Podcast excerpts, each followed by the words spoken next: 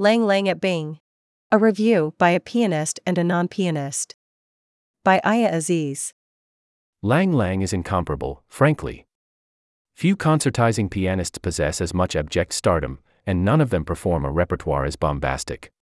So, when we heard he was playing Bach's Goldberg Variations at Bing Concert Hall, we knew it was going to be an interesting night.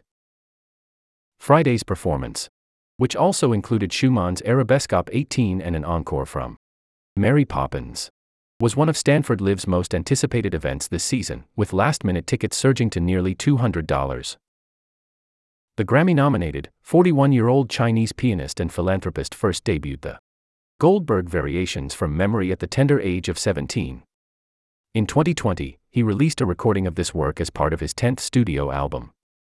He was set to tour the album in 2020, but most of the tour stops, including Stanford Live, were cancelled due to the COVID 19 pandemic.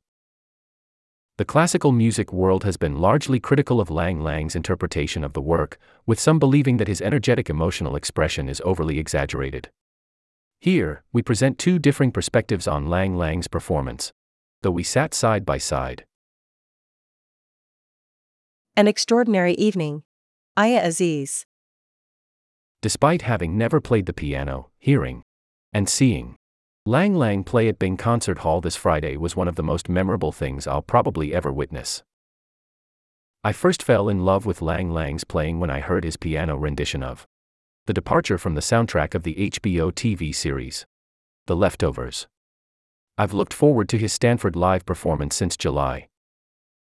Despite having never heard the Goldberg variations until Friday night, I truly appreciate how Lang Lang's emotional vitality brought out the unique layers of what would otherwise be a monstrous entity of notes for a non musician to decipher. His expression added vibrant color to technical variations that would normally be in danger of being performed too robotically. This showcased not only Lang Lang's virtuosity, but also the genius of Bach and the multidimensional quality of the piece. I was fortunate to have the best seat in the house for a non pianist. A middle row seat slightly off center to the left. Why? I had an unobstructed, direct view of Lang Lang's magical hands. In the opening aria, his fingers delicately pressed the keys, producing a lilting sound giving the illusion of water droplets. When his nimble fingers entered into the climactic fast tempo variations, churning out a million notes per minute, they shook with emotion to even his smallest pinky, painting the illusion of a ship battling jagged waves at sea. Given the fact that Lang played non-stop through the evening's repertoire, without an intermission, I appreciated how he also separated each variation with appropriate emotional cues.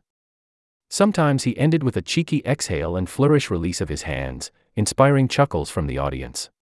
He gently phased out other variations, letting the final notes sit for a few drawn out seconds to give them their proper presence and voice. There was an almost comical number of distractions throughout the performance, including fans breaking the rules by recording or using flash photography, or young children squirming in the stage riser seats behind Lang Lang. A lady even walked in front of him to get to her own seat as he was grandly announced. However, Lang Lang's emotional vitality made it so easy to get lost in his beautiful playing. Several audience members responded to his music tenderly. A young girl in front of me leaning her head on her father's shoulder, and an 80 something year old next to me reaching out for his wife's weathered hand. After ending the Goldberg variations, Lang Lang received a standing ovation. He graciously thanked the audience with outstretched hands, and even accepted a teddy bear gift from an enthusiastic father in the front row. In a touching encore, Lang Lang performed a classical piano rendition of Feed the Birds from Mary Poppins, giving the audience a peek into his new album of piano adapted Disney favorites. The Disney Book. The piece exuded warmth and nostalgia. If I had a montage of the best moments of my entire life, I would want Lang's rendition of this song as the soundtrack behind it. Lang Lang performed the notoriously advanced Goldberg variations by melting together each and every note with a rounded, pure sound, while still accentuating each one with deliberate emotional cues. It struck me that the same arms that crossed over each other at lightning speed moments to play with mesmerizing accuracy also curled and flowed like a dancer's would. He tapped his foot on the pedal with exuberant energy to the rhythm, shifted to the end of his seat as he climbed up octaves, and even made direct eye contact with the audience. All of this allowed Lang Lang to transform music by Bach, which he himself once thought of as strict and prohibitive of crazy things, into something unusual, exciting, and beautiful. Perhaps most importantly, he made something memorable for a broad audience of pianists and non pianists alike. The Pianist's Perspective. Peyton Lee. I hope he pulls it off, was my first thought upon learning of Lang Lang's program.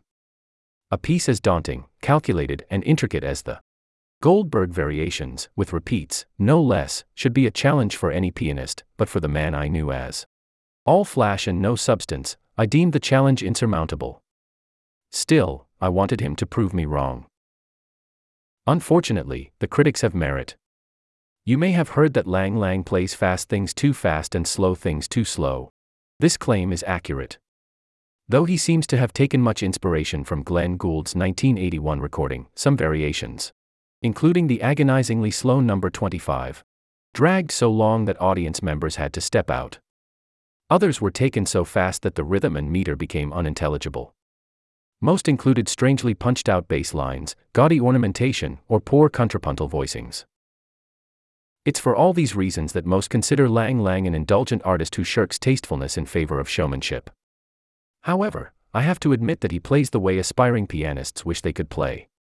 I wish I could take as much time as he does at the end of pieces, I wish I could bang out a trill so hard that I break a key for the rest of the performance. Lang Lang is brave enough to realize an unconventional interpretation of a piece outside his comfort zone. He has real pianistic talent, even if he misuses it. He showed in the opening Schumann piece how controlled and nuanced his phrasing can be, though it felt out of place. He executed variations 5 and 28 with blinding speed and precision, though others were muddled. And he matched his body movements with every beat of every measure, sometimes for comedic effect and sometimes in a state of rapturous flow. Lang Lang seems to have mastered the rules and technique of classical piano, but he chooses to bend them to his leisure. Though it pains me a little to say it, I came out of Friday's performance admiring him. Music courses through every blood vessel and nerve in his body, and he has made it his life's work to share it with a broader audience. Lang Lang knows that most people can't sit through the Goldberg variations with repeats, but he performs them anyway to show you why you should love Bach as much as he does. He's imperfect, he takes liberties, he's even infuriating at times but he brings people into the concert hall and moves them to tears, which seems invaluable to the classical music community today. Lang Lang did break a key on Friday. It was the G above middle C. Throughout the entire second half, I was agonized by this flaw which appeared in every variation, a symbol of his interpretive sacrilege. But by the time he finished the final aria with it, I found it endearing, it was a reminder of an impressive and effective performance. If only a bit out of his depth. Editor's note this article is a review and includes subjective thoughts, opinions, and critiques. Aya Aziz 25 is a Volume 262 staff writer for Arts and Life and the Grind. She is also a staff photographer for the photo slash video team. She is a sophomore from Visalia, California, majoring in human biology. Her writing and photography explore art, creativity, and classical music. Contact Aya Aziz at arts at stanforddaily.com. Lee 24 is a managing editor for the Stanford Daily's Arts and Life section. His interest is classical music performance, but he also enjoys pop, R&B, and jazz. Contact Peyton at plea at stanforddaily.com.